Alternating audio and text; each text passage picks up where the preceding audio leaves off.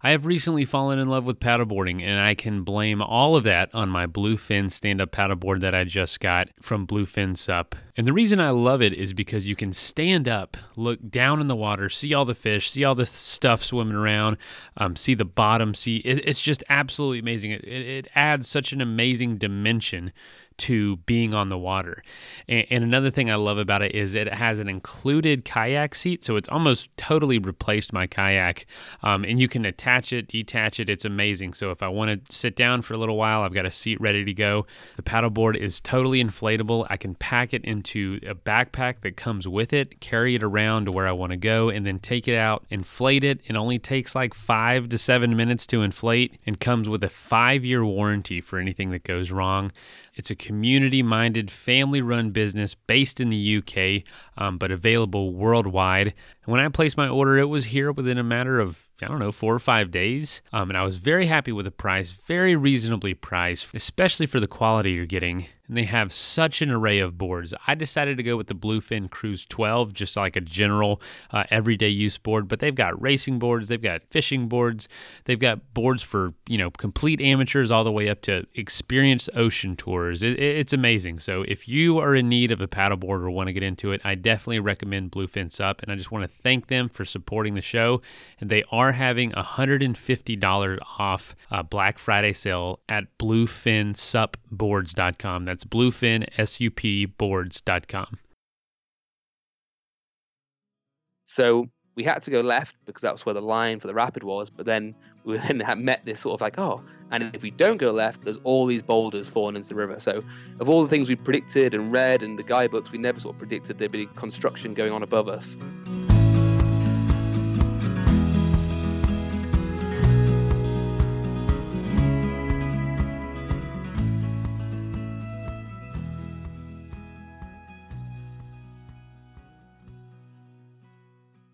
Hey, folks, welcome to the Adventure Sports Podcast. Uh, you probably noticed we didn't post any episode on Monday. And frankly, I just needed a break. Uh, I'd been going like crazy for the last few weeks, last few months, actually, maybe years now. Gosh, when is it going to slow down? I don't know if it ever will. Um, but especially last weekend, I was pretty busy. I was out at Oceanside, California with Athletic Brewing doing the Ironman. And uh, yeah, it was an awesome event, but I didn't, my flight got canceled, is what happened. And I didn't get home till super late, uh, actually early Monday morning, and I just ran out of time to finish uh, finish the episode. That being said, I did want to say I actually ran into a, a, a big fan of the podcast out in Oceanside. Someone heard me talking about you know the beer, the Athletic Brewing beer to somebody. They said, "Do you host the Adventure Sports podcast?" and I said, "Yeah." They said, "Holy cow! I saw Athletic Brewing." Uh, and I heard your voice, and I put two and two together because they heard me mention it on the show before and it was just one of the coolest things. So shout out Marco. Uh, it was so cool to see you and meet you in person, and congratulations on finishing uh, the Ironman race. Um, but anyway, uh, we're going to go ahead and jump into today's episode. We're talking to a veteran of the show, Liam Kirkham. Uh, this is an episode from a couple years ago. Liam is such a great storyteller, makes me want to paddleboard all over Nepal. You don't hear about this a lot in Nepal. You hear mostly about mountaineering, of course. The mountains are what draw people, but they have some amazing rivers and amazing jungle areas, and and just so much more than just the mountains too. So, um, obviously, you know, this show is in conjunction with our new sponsor, which is Bluefin Paddleboards or Bluefin SUP, which stands for Stand Up Paddleboard. Definitely check out Bluefin if you're interested. I recently got one, as you heard in the ad, and I absolutely love it. Uh, and so, yeah, we wanted to celebrate by uh, launching the the campaign with a really cool self-supported paddleboard adventure story. So, without further ado, let's go ahead and get into Liam's story.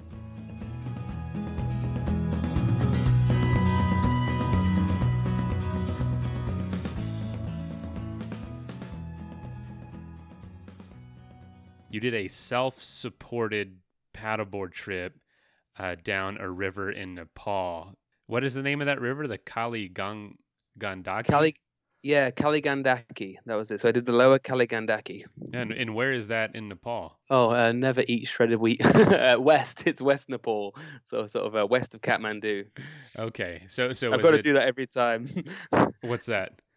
remind myself which is east and west. So like, oh, which is that? I like that. So that, I, I've never heard that. Eat, never eat shredded wheat. Yes, it's a cereal. So that naughty elephant squirt water. I've got to remember my which way around it goes. Oh my gosh, man, that's hilarious. I like that. sound, it doesn't sound very outdoorsy, does it? hey, man, I don't know. You know, that sounds something like something from the Boy Scouts or something. exactly. Um, Yeah.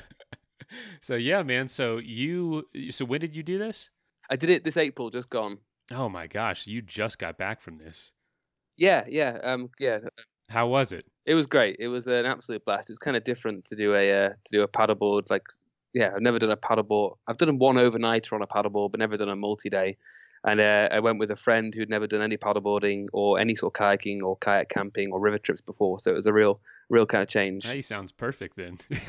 yeah, exactly. so yeah, man, tell us, you know, how how uh, just give us the idea of uh, of um yeah, like where did this idea for the trip come from, and then uh we'll get into kind of some of the differences with paddleboarding versus kayaking because I know you're an instructor and really experienced in the kayak. Yeah. Um, this trip came from the, um, the sort of failure of an old trip. So, um, so uh, I knew that we were I was going to have a baby and time would be tight, and um, so I sort of and I had a load of people telling me that my uh, my wings were going to be clipped and I wouldn't have time for anything fun. So I had that. And I was like, right, well, I'm gonna I'm gonna prove them wrong. And uh, so I had this idea to paddleboard like a huge, like again, not like very wild, but paddleboard a huge section of the River Thames in England from like um all the way across sort of England, really, a huge trip on that. Uh, and then people turned out to be right, and I had very little time, much less time than, than I realized. So I had this idea to do a paddleboard trip.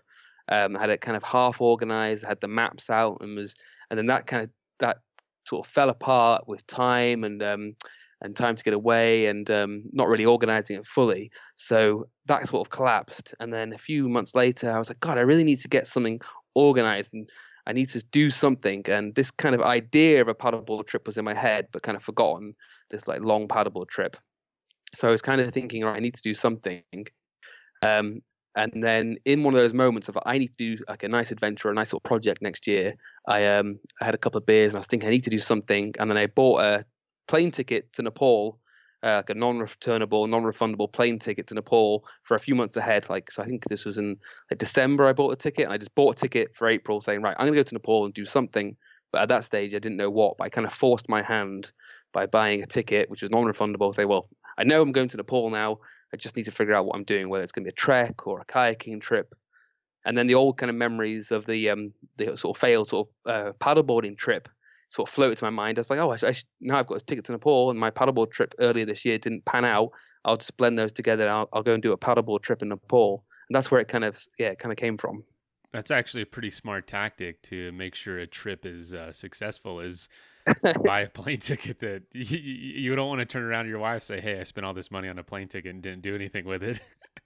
Exactly. I kind of for, forced my own hand, which is a trick I've yeah I've used a few, a few self a few times on myself, and it kind of works. Oh man, so so you say that you actually have run out of time with having a kid. Um, that's interesting because, like we were just saying, I I just had one, and uh, yeah, I definitely see my schedule being a lot different moving forward. So, what has the experience been like for you, and how, old is your kid? Uh, she's 14 months old now, Okay, so uh, still pretty young. yeah, absolutely, yeah. So it's been um, so but it's been easier to delay things, even like little micro trips, like maybe a one night camp out and stuff like that. So I've I've made a habit of kind of like tr- really trying to, because I enjoy these things and they're part of what I what I like to do and um what I'd like her to do as well. So I kind of um I kind of forced myself. I have a very understanding girlfriend as well, so we had a, a good chat and uh, uh I kind of said um I'd like some some time away and then one night after a couple of beers I decided to buy a ticket. But um yeah, but but forcing forcing my hand is something that um is a trick that I've sort of learned to do. It's not I'm not sure if it's smart, but it definitely most of the time works. Hey man, if it's the difference between doing it and not doing it, I'd say it. If it works, it works. You know. Yeah, I've got a friend who um he rowed the Atlantic, him and his friend, and he kind of taught me this trick. Is that he, he went to the uh, to a boat builder to get a custom boat made up to row the Atlantic, and the guy I can't remember the exact numbers, but the guy's like, oh, you know, it's going to be a hundred thousand pounds. He's like, have you got the money? He was like, yeah, sure, I do. He's like, okay, well, I need a deposit, and he had like five thousand pounds. So he goes, well, there's my deposit, and then sort of like left the guy and then thought, I have no other money here. That was it. So that was my deposit. So he kind of backed himself into a corner of paying this deposit on a boat and then figured out a way of paying it and getting sponsors and stuff. And it all came good. And the guy rowed the Atlantic. And I thought, yeah, that was a good, yeah, he really put his uh, cards. he put his cards on the table and then had to deal with it. Gosh, I, I just don't think people realize just how much that takes place, not only in like uh, in the business world, in the adventure world, in uh, you know getting the job you want. Like it's it's a matter of just all these totally unexpected events come together with a lot of luck and a lot of yep. kind of saying, well, I kind of screwed myself here. I've got only one choice, but to keep going, and then yeah, you just exactly. keep going, and that That's makes it. it happen. Yeah, I wish I'd known that a bit earlier. Right, right. You know, my wife and I were talking like having a kid, and I'm like, I don't know, I don't know. and then at one night, I was just like, all right, let's do it. Whatever. Let's just uh, let's just see what this is gonna do, and see yeah. where this is gonna go. And you know, it kind of forced your hand. Now this is the reality. And uh, yeah. I've heard a lot of ventures. Maybe you've had experience before we get into the trip. Um, you know, the having kids kind of changes their motivation with adventure in the sense of like, I want to be seen as a as an as an inspiring person to my kids. So I have this new level of motivation to get me out the door, not just a plane ticket that I bought, not just cuz I want to, but because yeah. I want this little one to see, man, dad's a badass.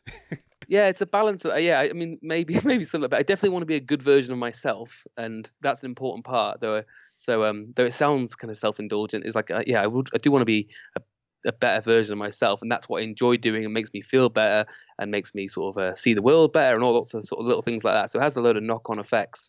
So um, if she ever calls me a badass, I'll be very proud. But it's just more about being uh, so whatever whatever I guess um, others want to be and whatever their challenges are, they're they're being a good version of themselves is probably a good lesson I'd like to see out there. All right, so so you bought the plane ticket. Mm. At at this point, did your friend already decide he was going to go, or did you still have to convince him? So he didn't. Yeah, he didn't know yet. I bought the plane uh, and I was going to do something in Nepal, and I hadn't figured out what it was. And then I thought, I'll do this paddleboard trip, and I started looking at some guides and some blogs and some guidebooks, and looking around and thinking, and started piecing things together. And then I thought I had this idea of the lower Kali Gandaki, and I could I could go and paddleboard that, and that'd be good. And then I was thinking, oh, I need to get a, uh, I knew I didn't want to do it solo this time. I think because I'd done a solo trip before, um, and I thought, oh, I want to go with, um, I want to go with somebody. Who should I, who should I sort of go with? And uh, and then I messaged my friend who I used to live with, and we're quite different. And um, he's not really into like uh, kayaking or camping and river trips and stuff, like I said. And I said, I've got an idea. Do you want to like a little adventure? And he joined me last year. Actually, we did a trip across Scotland walking, and um, he enjoyed it after it finished. He kind of like found it tough whilst we were doing it, but then after he really enjoyed it, I think. Um, and he said, "Yeah, let's have let's have a, let's have a beer and have a chat." So there's a bit of beer in this. So we met in the same pub that I'd bought my tickets in, thinking there was some good sort of good luck and stigma around that. We had a couple of beers, and I showed him the maps and said, uh, "Do you fancy this? So, you know, go to Nepal paddleboard trip." And he's like, "Well, I've never paddleboarded before. Like maybe I've done it a couple of times, half an hour." And I was like, so he said quite bluntly, like, be honest, do you think I can do this? And I was like, yeah, 100%. Like, I wouldn't be pushing your luck. I don't, yeah, I think you can do this. I think it'll be tough and maybe a bit weird, but you can do it. And he was like, well, I'll have to talk to my wife because he's also a brand new father who's a couple, like three or four months younger than my daughter. So he's got a daughter too. So it's kind of two sort of uh, dads having a chat and thinking, right, we, we should go on an adventure and he has a very forgiving wife as well. And she said, "Yep, yeah, go for it." So he was on board, and then we started planning it every time I have a meeting with my friends, man, I know something.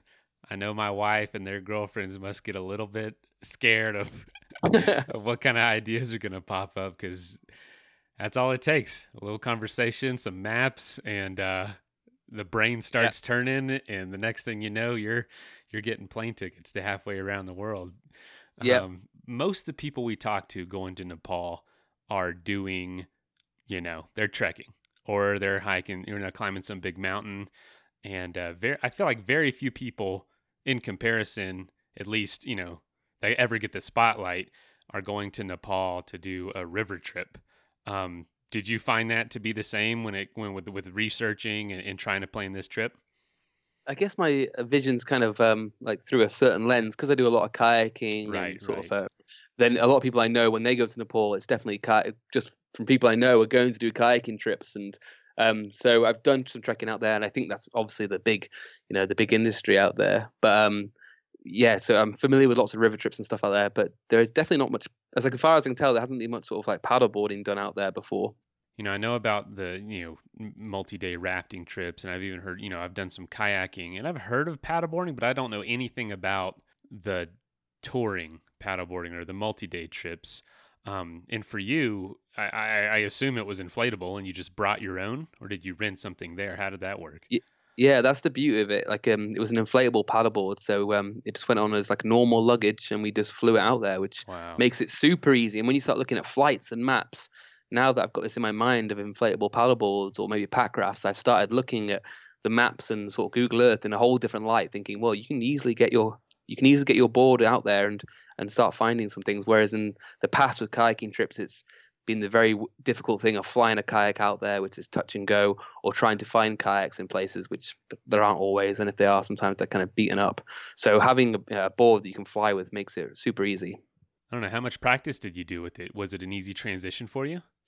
So I've been doing it a little bit recently, but I'm a slow. I was a kind of convert to it because in fact, so I, I, you know work in a kayak shop teaching kayaking and I guide kayaking, and I remember saying to like a rep who was trying to sell us some paddleboards, this is about five years ago. I said this will never catch on. It's killing two sports at once. It's killing surfing, yeah, and it's killing it's killing kayaking. And he was like, "Well, I think it might take off." And I was, "You're an idiot." So I I kind of and then you know it's slowly growing, and I've got behind it, and and I, I found myself after work, you know, grabbing a board and going out on the water and started really enjoying it. So I'd done a bit, and I, I teach it a bit on flat water and um, taster sessions and getting people going into it. And I really like how quick and easy it is. Like you pump it up, you jump on a pair of board shorts, and it's quite a pure way to enjoy the water.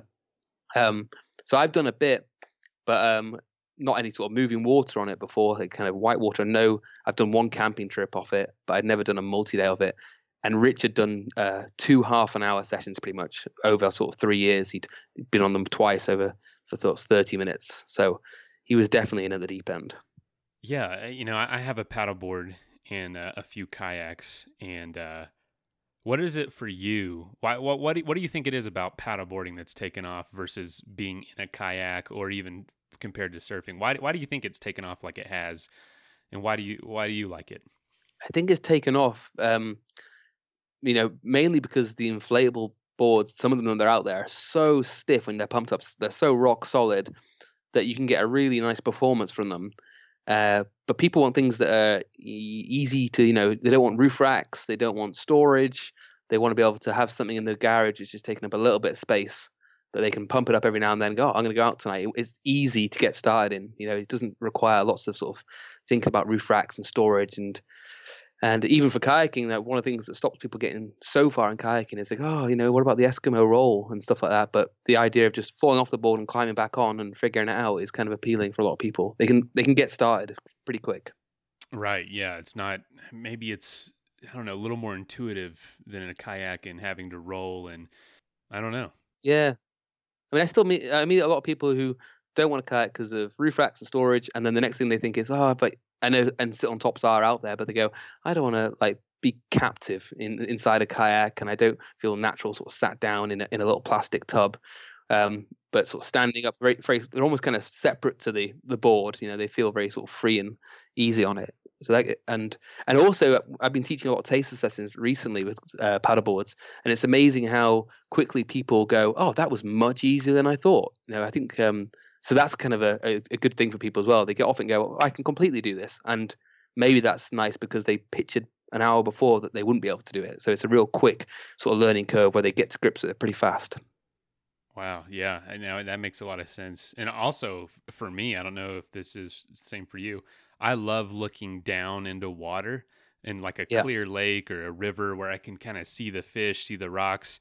And I just like the perspective from a paddleboard being able to look straight down versus in a kayak you're just it's a lot closer it's harder to get that angle towards the water um, i yeah. really enjoy that part of it yeah you definitely sort of project it up nice and high on the board and and also you can sort of shuffle around you can turn around face backwards yeah, you know you can, you, you can sit down and you know um, yeah just hang around on the board for a bit and then you can make it as hard as easy as like you could sprint as fast as you liked on some flat water or you could just lie back and sort of sunbathe on a flat lake it's kind of a nice it's a nice platform. Yeah, it is really versatile. And is it is all that is all those things uh come in handy when when it comes to multi-day trips on the paddleboard? Well, the yeah, so we took these um, sort of twelve foot six um, inflatable boards out, which sort of fit in a rucksack. So we flew out there, but they're quite big, sort of touring boards. So they've got um, they can take a lot of kit on them. They're designed to take quite a lot of weight, and they've got kind of like a bungee on the front and back, so you can lash your kit on. And one of the great things about it compared to like a kayak maybe was that you could just stack kit on it. You didn't have to try and get it into a compartment on the back. So we had some really good quality dry bags, and then a bunch of roof rack straps. So we pumped up the boards you know, got all our kit on dry bags and then just roof rack strapped it to the boards. So um so the kit's just sort of sitting proud. But then if you need anything on the day, you can just pop open the dry bag, reach your hand in, close it back up. And then at the end of the day, you're not trying to reshuffle and play a game of Tetris to get it back in the kayak. You just stack it on top of the board, cinch it down, and off you go.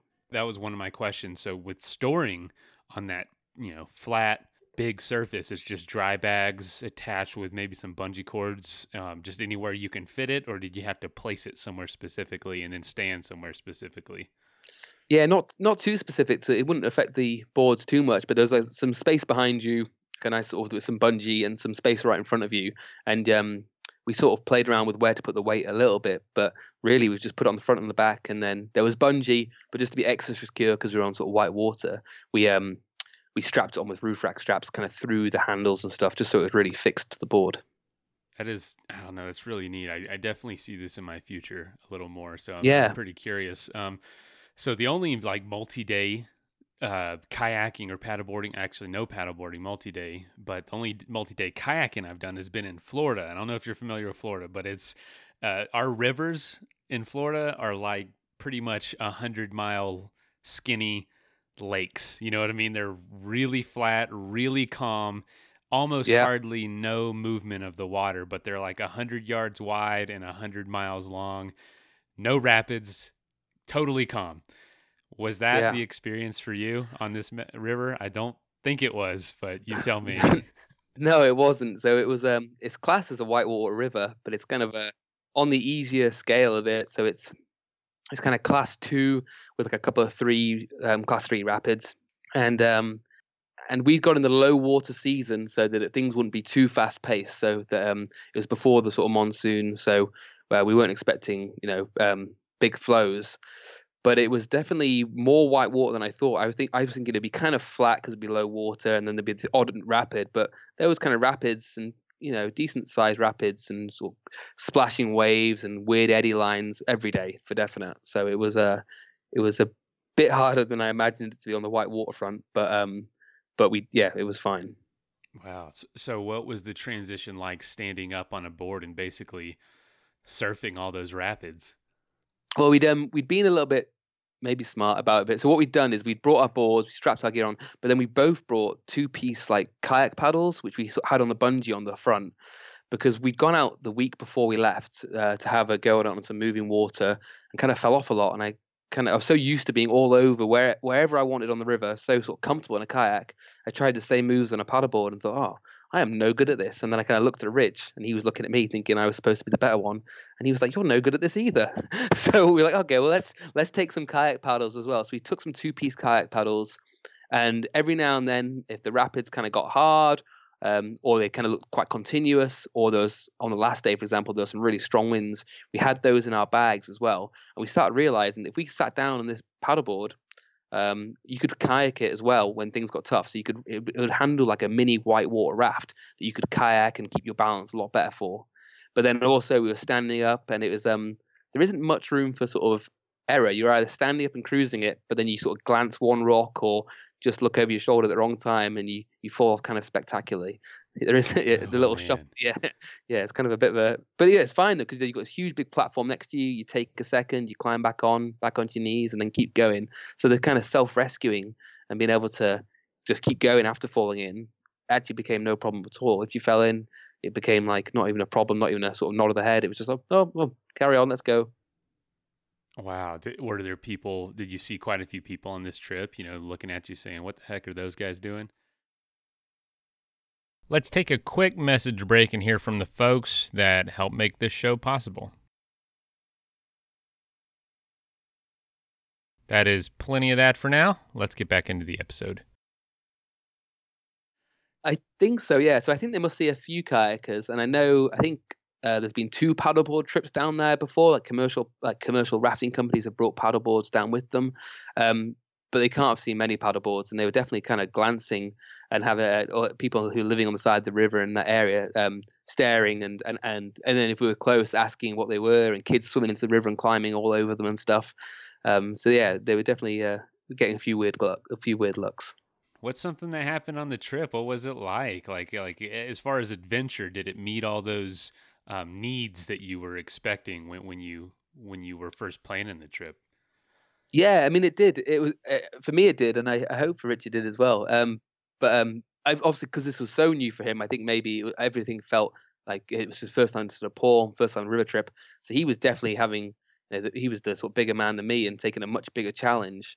So uh, it all felt new to him, and he was so good with just saying like, "Oh, I don't know about this, so so show me this."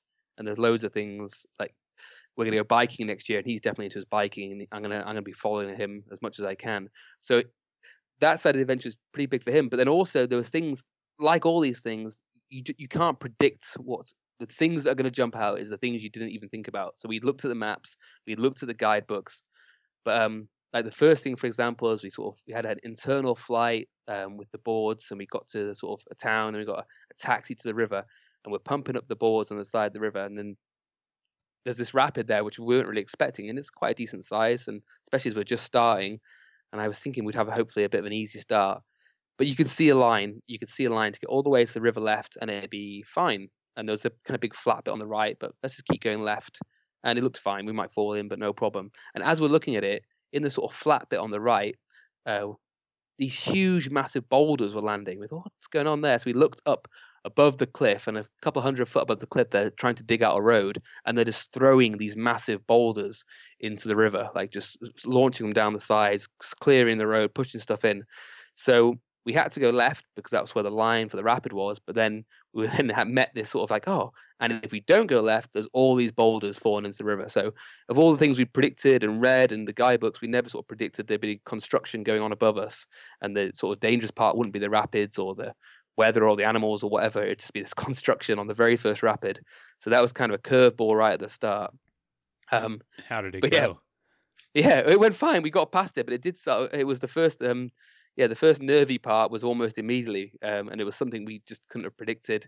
And there was loads of space, but it was one of those things that it's it's going to go really really well, but let's not go over there. so it was that kind of first bit of tension.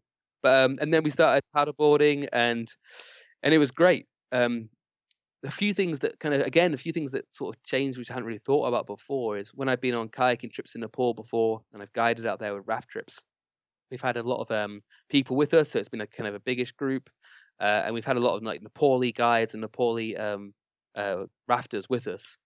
And I never really sort of thought about how important they had been on the riverbank. So when we'd got to a riverbank to set up on previous trips, if people would come up and sort of show interest in our kit and interest in what we were doing, um, they, you know, we had a sort of uh, people that could speak the language with us and sort of maybe, you know, if they were getting overly inquisitive, inquisitive or kind of um, encroaching on the space a little bit, then they'd be like, oh, you know, give these guys some space. They're setting up their tents and stuff.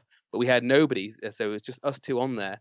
And one of the things that kind of, um, I mean, I should say right from the off, everyone we met was was great, but it did feel a little bit exposed being these two guys on a river, and we sort of pull up on a quiet beach, and then within you know a few minutes there'd be a sort of swarm of people sort of talking to us like hold looking at our paddleboards asking if they could hold our paddles and asking how much the paddleboards were and stuff like that. And it was like oh um, we're very out here with um uh, out here in the wild. And and there's people sort of joining us at our camp and it felt a little bit uh my own reasons a little bit exposed of like oh if someone wanted to for example take this paddleboard right now they could do. You know, there's a big group of people here right. and, uh, and we'd, uh, we'd, we'd have nothing to say about it but I should say, I mean, this happened a few times, and everyone was super good, and everyone we met was lovely. They were just super interested in what we were doing and our kit and and how it was going.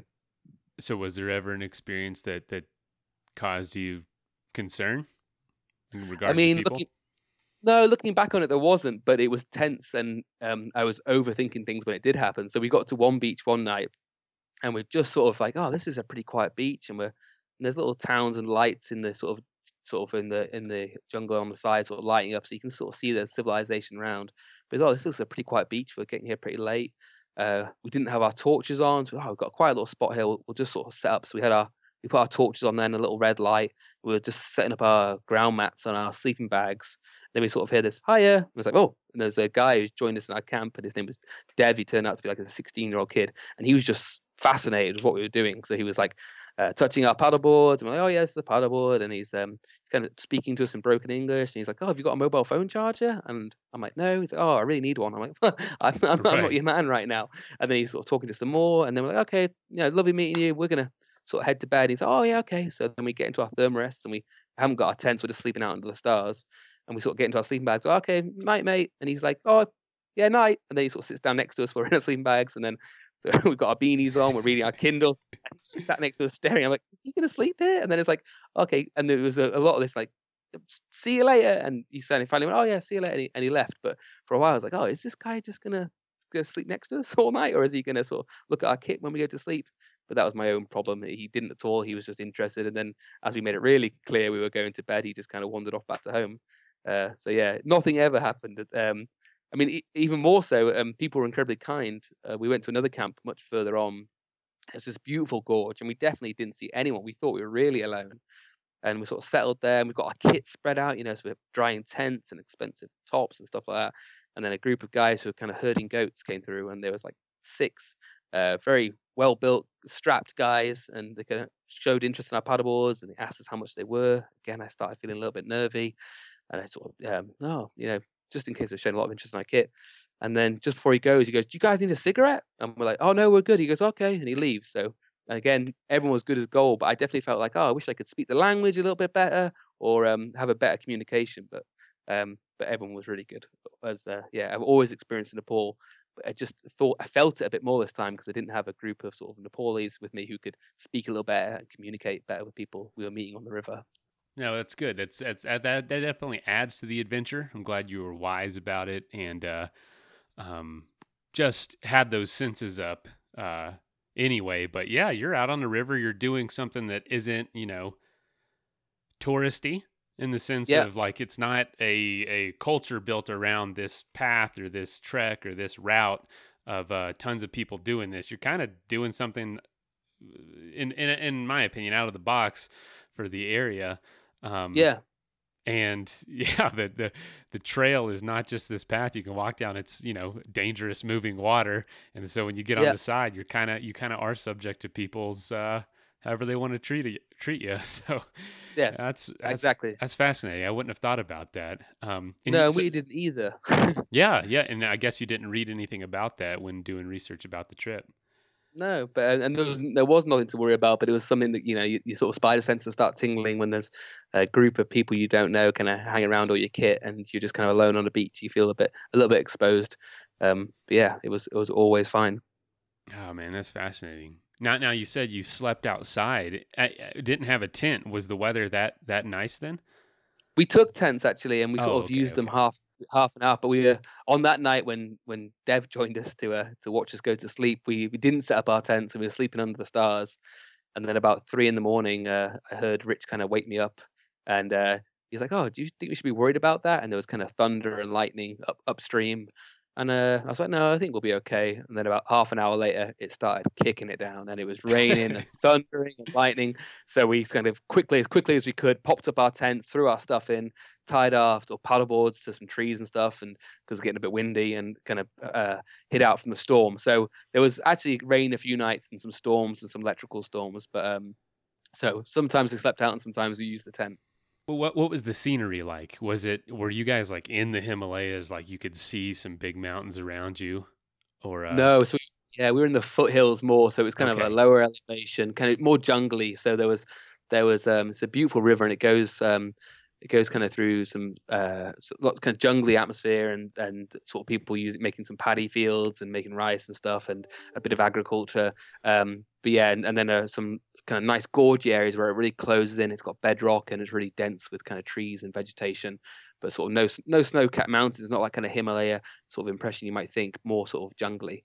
I guess I was looking at the river. It goes pretty far into the mountains, of course. Um, so I was curious to know which part of it you were doing. Uh, Yeah, so we we did the lower Kali Gandaki from a place called Ramdi down to Narangat. So I think the, the the other section, which is a bit harder, further up, I think you can probably see snow-capped sort of Himalaya from there. But we were a bit further down, looking for a bit of a less gradient for a for a paddleboard trip. So, what made you choose that river in that area? I mean, there's just a billion places you could have gone. How do you even decide? You know what I'm saying? That's a there's a lot to choose from. Yeah, so I decided on Nepal when I bought that ticket because I'd been there before. I knew there could be a great trek there. I mean, it is a country which is just full of places to have an adventure, whether Exactly. it's trekking or kayaking or rafting. So when I bought the ticket, I knew there'd be something good there.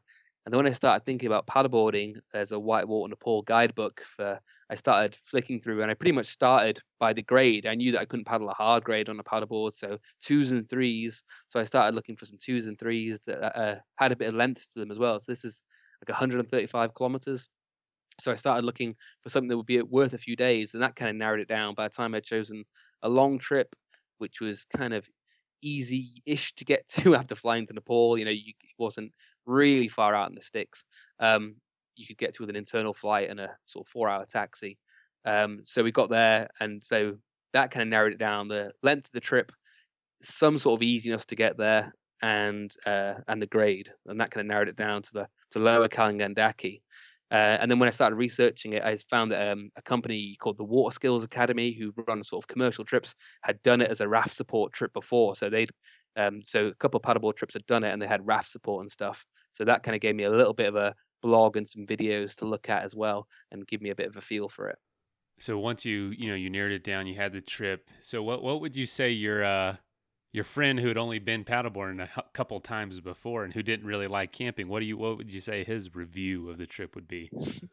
But then, I don't, You don't you guys don't talk anymore, do you? no, we do talk. Yeah, so um, got got a funny relationship. We um we lived together for years, and um, um, and uh, we we like to argue. I think it's one of our favorite things. We've had some massive arguments about uh about religion, about politics, about uh the film Narnia. We had a Ah. ma- one of our biggest fallouts was about the film The Perfect Storm, which he thought was bad and I thought was good.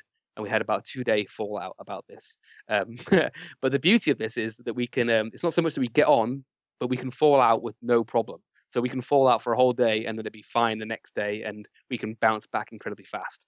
So I probably get on with some people better, but in terms of having a good old argument and being able to, it, no one get affected or or take any sort of um, pain from it, um, he's a pretty good guy to go with.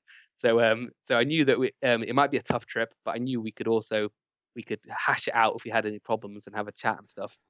So Um, are you guys like paddling down the river through rapids, screaming at each other about like movie plot holes and stuff, and uh, and just on the over flat it? yeah, just on the flat hole, we're starting to talk about the Marvel universe and how Avengers has got some plot holes. But uh, on the rapids here, on the rapids, we kind of both leveled it in and had a chat properly, and then we get to camp and start arguing about something else. But uh, yeah, it was good fun. So um, so yeah, I think he had a good time. Uh, like I said, I mean, I'm I'd love to see it through his eyes because he's definitely the more adventurous out of the two of us, which has led me to think that I need to do some more adventurous stuff. I've stuck to my guns a little bit and what I know in kinds of kayaking and rivers. And I guess that kind of defeats the point of adventures if I'm doing what I know too well. So my next trip, I want to do something that he's going to take the lead on, some biking or something that's going to he's going to make not my life hard, but he's going to challenge me a bit more. But um, yeah, he um, yeah, he stuck to it. He wanted to complete it. He did really well in the rapids. Um, you know, we never really we never really grumbled about anything serious, just uh, just plot holes in movies. And uh, you know, he fell off a couple of times, and so did I. Straight back on the horse, so it was it was good to see. And also, um, yeah, it was nice to have, without going too much into this sort of theme, it was nice to have two sort of new dads sort of bounce ideas on and talk to each other about how that was going as well. So it was fun. Oh man, absolutely. Like I, I, I'd- say I'm pretty lucky too. My friends are all having kids right now. Some of them already did, and you know we're all going through this together. We all like to adventure, and uh, yeah, it's a great, it's a great combination. You know, Yeah. um, and so so you mentioned do something that he's more is he does he have uh things that he's more into that you're not so into sports Yeah. I'm so bad on a bike. Like I wouldn't dare go off. Yeah.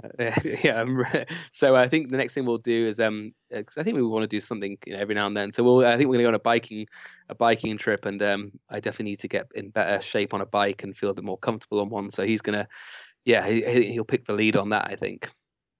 Man, that's uh, what is it about a bike? I, am I'm, I'm a more of a cyclist. Why don't you like a bike? Seems a lot um, less, uh, a lot easier than managing all these rapids. I know, and this is it. It's what you know, isn't it? Like I, um, yeah, I um, I, I if I fall off a paddleboard, I land on water. If I fall off a bike, I land on a pavement. So right straight away, I'm thinking, oh well, paddleboarding's got a soft landing at least. So um, yeah, it's just what you know. I guess I've I've spent a lot of time on rivers, and th- and there, though it is kind of adventurous, um, I guess um, doing something that I don't know is what I'd like to do next, and and so uh, yeah, let's see where that goes. So when when you when you got back from the trip, um, you you do this as a career, correct? Like guiding and classes um, teaching people. Uh, did, yeah. What was it hard to transition back into normal life, or was it fun just telling your clients and telling the people at the shop about the about the experience? Um, yeah, no, it was, it was great. So I teach some like lots of sort of intro to kayaking for adults, basically, an intro to paddleboarding, and then I guide uh, in the winter a bit in Ecuador and Nepal. And um, but um, this idea that you you got to do what you love uh, needs a little bit of managing as well because people i think i, th- I see people in the outdoors maybe who keep doing their outdoor work but kind of forget their forget why they started it maybe and lose kind of the passion. So i've made a conscious effort to to do things in kayaking or paddleboarding or or just getting outdoors to keep reigniting that that passion keep it burning. So that when you are talking to people even if it's a someone who's just started kayaking that you can be enthusiastic about where it could go and it's not where you want it to go. It's if they're thinking oh you know i want to go sea kayaking or i want to do paddleboarding flat water or i you know i just want to take my kids out if you're kind of burning with this energy of what you love then you can you can pass it on without trying to influence what they're where, where they're going to go with it. And you say doing these kinds of trips help you help you stay ignited about the Ab- sport. absolutely yeah wow. yeah i come back i come back buzzing absolutely buzzing. So that when you hear a question you might have heard a few times before, like I don't know what's a spray deck or um, you know um, anything about any sort of new questions, then you can just pass it on with real enthusiasm because you you know where it's going. If they stick with it and they want to get into it, then it, has got great opportunities. So it keeps me fresh in in passing on the enthusiasm. I hope. Have you seen that w- with people who maybe don't pursue it, continue pursuing it? What does it turn into in time? um, who don't who do it for work. Are, people who, who, do do it for work. Um, that's an interesting observation, and I, would love to hear more about. I, I mean, I'm, I'm, i might have made it up. I don't know, but I think I sometimes see people getting disenchanted, and I think it's such. There's a people have got into maybe the outdoors because I imagine because for for work because they really like the outdoors and what they're doing, and then sometimes I wonder if they um it can get mundane because they're not kind of um, stocking up their own sort of um, experiences and excitement and um, reliving why they started it and why they got into it in the first place that they they kind of exhaust their own passion. So when people are asking them questions and and or they're taking i don't know an eight year old out kayaking they've uh, they've maybe lost the buzz themselves. And i could be completely wrong but i, I see it a little bit i think. Mm. and i can feel I, I can definitely feel it myself. I can feel that my motivation for things dwindles, but it, it's um, if I can stockpile it and I can reignite it, and it's a joy to do if I keep doing it myself. I, it, it doesn't. It keeps you know it keeps it going, um, and not just for the sake of other people. Like I, I completely. Um, what's the word I'm looking for? Like perpetual motion. Like I can sort of like I can if I keep doing it for myself, then I can keep giving it out and and infusing people maybe. Um, but I definitely feel much better about what I'm doing if I'm doing it myself rather than just uh, just talking the talk. I like to try and do some of it myself. Oh, that's good, man. That's very good. I, I, I think I agree with you. I've heard some friends talk about that, that it was a mistake that they chose to do what they love uh, for work because now they hate it. yeah. because yeah. they just, I, I think it's because of that uh, misbalance. They don't balance it correctly like that. And it's easy to do, especially when you're busy. Say if you were just yeah. filled to the brim with lessons and classes day after day after day, month after month, year after year, I'm sure it would drive you crazy. Maybe, yeah. And, and time's got um is got uh, more valuable for me recently with uh, other other things to sort of do. So um it's, it takes more concentrated effort to keep that keep that happiness and that sort of a, a passion for it alive. Um, but it's not a real chore. but it just I think that's formula that's often passed on of uh, do what you love um, is isn't always completely right. It needs a little bit managing too. It's good advice, good wisdom. So so Maybe. for you, yeah. So for, so now you're you're still buzzing. Um, anything on the horizon for you? Uh, another trip, or you say you you do a couple guided trips a year in Ecuador? Yeah, so in January, um, uh, I'll go off to Ecuador for a month and spend a month out there guiding for a company called Small World Adventures, and they guide. Uh, they sort of do seven day trips out there. So we get people who come for a week of kayaking and want to see see seven great rivers in seven days, and we show them show them some great rivers and have a good time. So I'll have that in January, and then um, I'm gonna do. Uh, I think I'm gonna do a bike trip with Rich. We'll have to get our finger out and sort of book a plane ticket or buy an expensive bike or or uh, or commit in some way that this is going to happen. Maybe maybe just put a you know a, a, note in the calendar and get it get it finalized. But I'd like to do a bike trip, something that's going to um, make me feel a little bit more nervous. Oh man, any any idea where that might be? I think it's going to have to be long, like a long trip, but Okay. flat. I, I can't be bothered with the hills. I'm not interested in going uphill. Come on, man, those are the most fun. No, that's What- that's why I got into white water. Gravity's going that way. So I think, um, yeah, I'd like a long trip and maybe you know just living off a bike for a few uh, for a couple of weeks. And again, maybe not hard, just a new country, a new place. Um, you know, I don't think I, I, I don't think I can even change a bike tire. So I need to figure out how to do that. Like I'm really impractical. So I need to. So and that's part of it. That's what I've started to recognize is that that learning curve, whatever it is, like I, I'm quite good at kayaking or maybe paddleboarding. I'm okay at it, but I need to. Uh, I, I need to sort of expand that and try some other bits because that's where the real sort of little little treats and joys are found when you're pushing yourself in a different way. Yeah, man, you're getting into my world now, and I'd say you Yeah. know the hills are hard, but man, the payoff. It, it- usually the hills uh, they promise a scenic view. You know what I'm saying? You get to the top, Yeah. it's incredible, and then you have this blissful downhill, just you know, ecstasy of just flying through these mountains on these beautiful days, resting your legs and just singing at the top of your lungs. Man, there's nothing like it.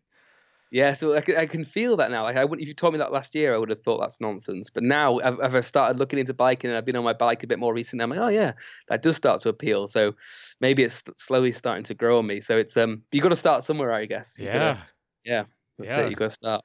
Just got to start and then see where it goes. And I wonder if pursuing a different sport will help you stay even more excited about uh, what you do for a living with kayaking. I Yeah. don't know. Maybe. I mean, I love seeing people start. I mean, and and then when I'm talking to people about things that I don't know about, whether whether it's going into a bike shop now or and if someone's enthusiastic, I like um yeah, you then kind of it's infectious.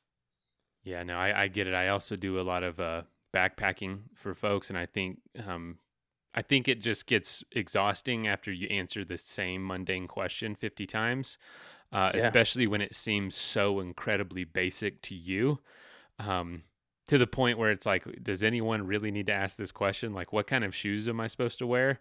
I just feel like that's intuitive, but it really isn't. And No, five Yeah. years ago i didn't know that um, it's just so far behind me now but when you pursue a new sport like you're doing with with biking not necessarily new but maybe doing something new with the sport um, a long distance trip you're going to be asking some really just honestly dumb questions you're going to be asking Yeah. dumb basic not dumb questions but just basic questions that an eight year old would ask and then you you know exactly how the customers feel when they walk into your shop now oh, this is where they're coming from. I don't know anything about this sport, so yeah, of course, of course. That's why I feel like in most walks of life, apart from kind of kayaking and paddleboarding, is like I'm a one-trick pony. So if I go into, I don't know, um, a, a camera shop or anything, I like to, yeah, to soak it in. But um, yeah, I like I like someone who's there, happy to happy to chat.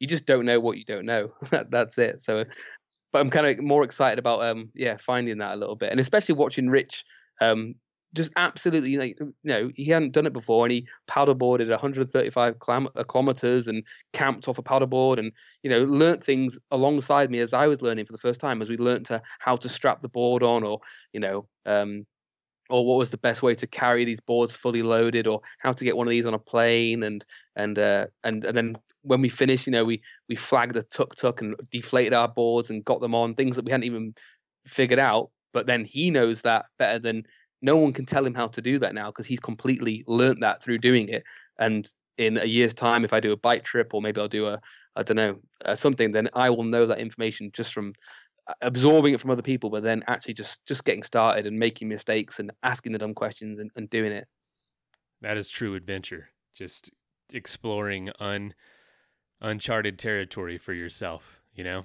Yeah. My Yeah. my brothers are really into things that I am not into and they want to do the to go to this show. And I'm like I it's like some anime style heavy metal Japanese band. And I've never heard of it. It sounds totally atrocious, the music to me. And I'm like, if I take them, that'll be an adventure because Yeah, it's totally out of my comfort zone. Uh, I have no idea what to expect. And it'll be something like I've never experienced before. I don't want to, but man, that, that is what an adventure is. Yeah, yeah, that's it. And I've, yeah, and I've fallen into the trap of doing the adventure. Maybe they, may- they might seem adventures, but I'm a bit familiar with them, so maybe they're not. I should go to like, I don't know, a, a knitting class and just be absolutely terrified, you know, or whatever. But something, something a bit fresher and a bit newer that sort of challenges, challenges me. Yeah. I encourage you, man. I definitely encourage it. That's uh that's funny. And I was I was gonna ask, um, in Ecuador, you guys go see any waterfalls or anything? Yeah, we go. I mean, uh, so the rapids and the rivers are kind of uh, good, sort of steep boulder gardens, and they're just an absolute joy to paddle. There's just loads of good quality white water, but it's not like the land of kind of waterfall paddling or waterfall kayaking. But there's definitely waterfalls to go and look at and view from the, and a couple of waterfalls to kayak, but mainly um, to go and view as like a tourist and, a, and a, a scenic thing rather than to kayak them Yeah. but the yeah. white water there is uh, is great quality boulder gardens in the jungle, just world class kayaking. uh, one of my best friends done tons of cycling together. Um, there's a waterfall called uh, I think it's it, I don't know how to pronounce it specific Pelon or Payon del Diablo. Um, Okay. It's a big waterfall, it's a big tourist attraction, kind of near Ambato, um, Okay. on the eastern side of the Andes.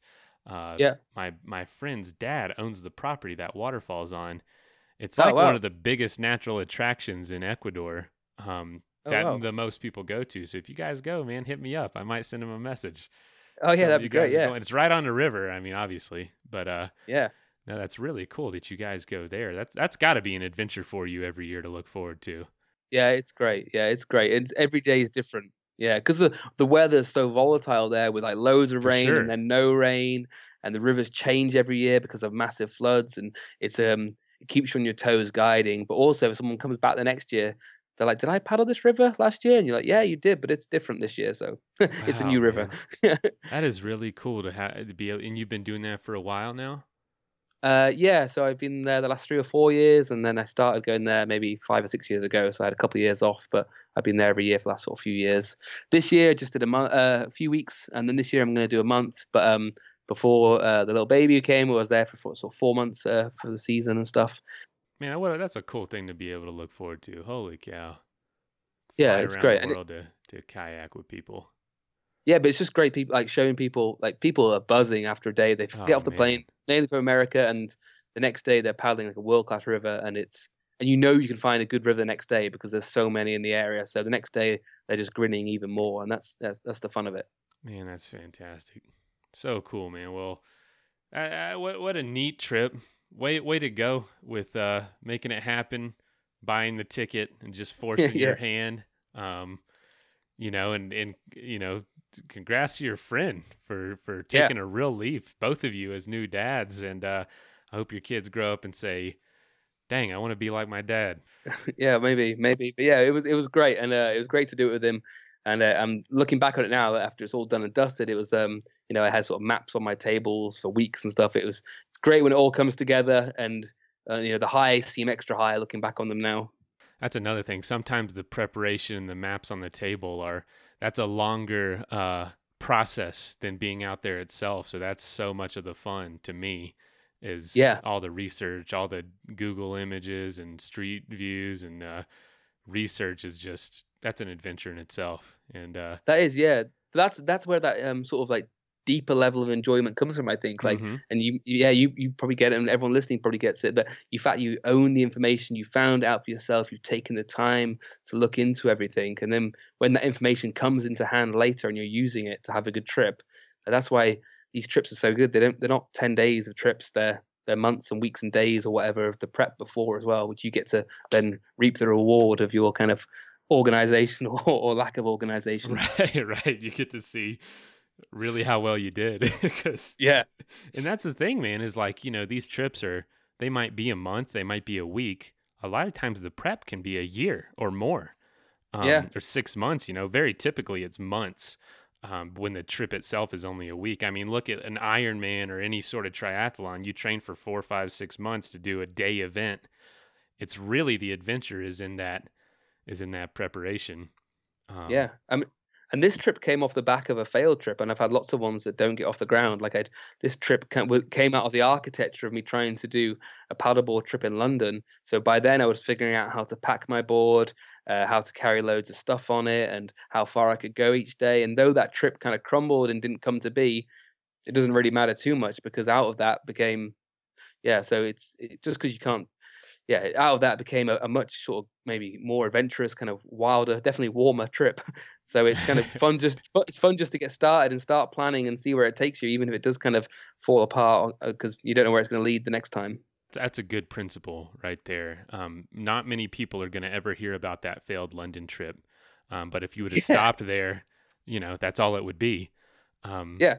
But it became something, a story that you didn't even say. You, I mean, imagine being on that London trip saying, this trip's going to, what is someone telling you? This trip's going to fail, but you're going to be in Yeah. Nepal and not very long with your friend and you're going to have an even better experience. But you can't see any of that right now. Yeah, exactly. I've got. I mean, I'm I'm sat in my office now. I'm I'm staring at loads of guidebooks of places I've never been. you know, it's just you Right. started. So you you got to start making a commitment and making a move and start thinking. And some of them fizzle out, and some of them come good. That's I was going to ask you for a parting word of advice for people who want to plan something. It sounds like you you just got into it a little bit, but it, Uh, if yeah, you want to just just finish start. that thought, yeah, just start. Start. Man, so Yeah. many people say that. You know, Yeah, I w- yeah. I, w- I wish I'd heard it earlier. I wish someone had said like, I thought when people were doing crazy adventures that they all knew what they were doing, and then looking back on it now, the the real skill they've got is just adapting when they get there, and you know, it's loads of organizing and planning, but really it's just adapting and planning and figuring it out as it as it comes to. Really, true words have never been spoken. You you start taking a step, and you just learn as you go. Um, Yeah. You you can't like you said with the end of that trip, you got the tuk tuk to give you a ride back. You can't plan that three months in advance. You just kind of have to be aware of the situation, be aware of how it works there, how the culture works. Um, be paying attention, do some research. Maybe you heard somebody do that, and just Yeah. know that all that comes together in the trip, and feel confident that you you're resourceful enough to make make yourself get to where you need to go. yeah. Fill in the blanks. Yeah, Exactly. Yeah. That's awesome. Man, this is this is great. Well, congratulations again. Congratulations on being a, a new dad. yeah, Dang, I, I hope that's going well. yeah. It's going fun. We went camping for the first time this weekend, and that was fun as well. So it's a it's a new adventure. It's good. But yeah, it's been great chatting and, and mashing things and hashing things over. I didn't know where this conversation was going to go, but it's kind of it's it's good fun. Well, thanks. Yeah, I, I'm not probably as structured as Kurt. I kind of just talk about whatever comes up to people. Um, Kurt Kurt's a really good interviewer. I feel like I'm just a decent conversationalist but, or conversationist, but not a great interviewer necessarily. But uh, yeah, my strength is in rambling as well. So Ah, maybe we, we mix well. I, I get feedback a lot that I, r- I ramble too much, but uh, I don't know. I have I have a mic. I have time, so it's gotta ramble. yeah, Thanks again for doing this and setting it up. Uh, I really enjoyed this, and I'll let you know when it uh, comes out. great. Thanks for having me. Yeah, have a good day. Take care and have All right. fun with the little one. Yes, sir. You too. All right. And you. Bye bye. All right. See ya. First of all, thank you so much for listening. It means the world to us that you choose to listen to the show. If you'd like to help us further, you can leave a review on iTunes, share us with your friends, your family. It goes a long way to grow in the show. You can also support us financially through patreon.com slash adventure sports podcast. Link is in the show notes. And also, if you have an idea of who could be a good guest for the show, we're always looking for people to tell their story uh, about the outdoors or adventure. So if you know someone, please reach out. Email us at info at adventuresportspodcast.com. And until then, get out there and have some fun.